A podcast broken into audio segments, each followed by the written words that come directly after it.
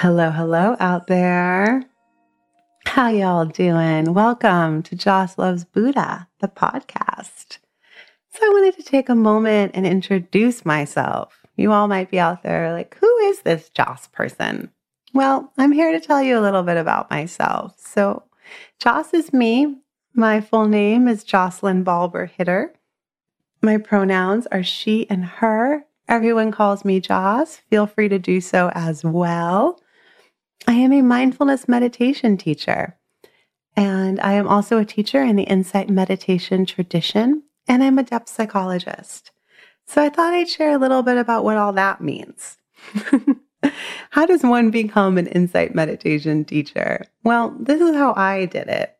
I just took myself to Spirit Rock Meditation Center, a beautiful retreat center in Northern California, and sat a five night retreat. I did that in 2008. I had no training in meditation. I had no idea what I was doing. So don't do what I did. I'm here to tell you that's not a smart way to start practicing. But something happened on that retreat, and I knew that this was the path of practice for me. So after that retreat, I did what I recommend that people do, which is take meditation classes, take some mindfulness classes, start a daily practice before you sit retreat. So I did that. I took a bunch of classes, read books, kept going on retreat regularly, really devoted myself to the practice until I had a magical moment in 2012, I was sitting a metta retreat back at Spirit Rock Meditation Center. Metta is the word in the Pali language, the original language of insight meditation. And it means like loving kindness, which is not a word that anyone ever uses. So I think it's more like a really intense form of friendliness I was practicing all day long for a week long retreat, this super intense form of friendliness towards myself, towards all beings. And my heart just cracked open. And I knew that I had to devote myself fully, wholeheartedly to this path. That's when Joss fell in love with Buddha and the teachings. So I just kept going like so fervently, so ardently with this practice and began sharing the teachings, facilitating in 2015. So in 2015, I did a training at UCLA at the Mindful Awareness Research Center, facilitator training there. 2016, I did a facilitator training at Insight LA. In 2017, I started the dedicated practitioner program at Spirit Rock. And in 2019, I started the community Dharma leader program at Spirit Rock. So many programs, lots of training, and so many retreats all along the way.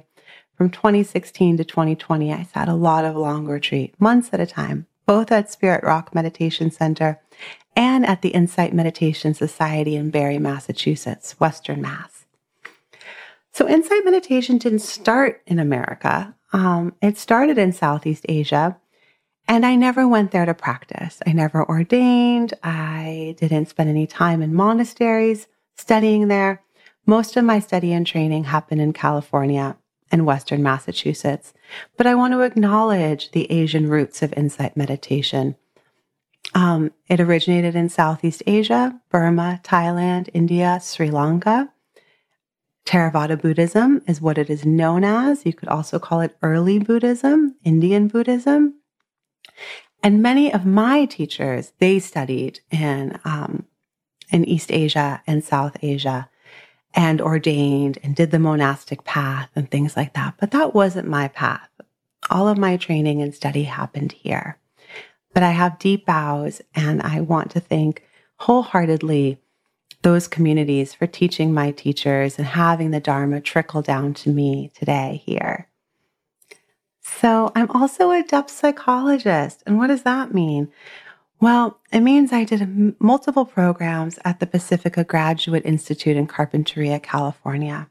So I was in the Counseling Psych Master's Program, the Mythological Studies Master's Program, Depth Psychology with an emphasis in Somatics Master's Program there. So I'm very much influenced by Carl Jung, James Hillman, David Abram, many others.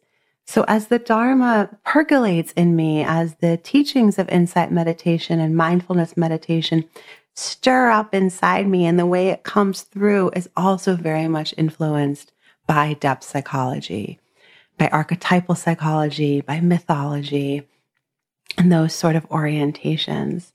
And I'm also a real person. you know, I am a fur baby mama. I'm a California girl. I live in Vermont now. So I am a devoted fur baby mama to my darling rescue dog, Cleopatra, my canine companion. She is my goddess. And I find myself living in southwestern Vermont, a little town called Dorset, where fall foliage is in full effect. Like it is stunning out here. And this land, um, the indigenous people of this land are the Western Abenaki. And I was raised in Southern California on Tongva land. Beautiful bougainvillea and jacaranda trees were my friends in my childhood. And so I want to acknowledge the Chumash and the Tongva, the indigenous people of Southern California, of the Los Angeles basin. And a land acknowledgement is an important practice to me as an anti racist. Um, land acknowledgements are not something that's happening in the past tense or something historical. Colonialism is a current and ongoing process, and it's part of my mindfulness practice to be aware of how I'm participating in colonialism at any particular moment.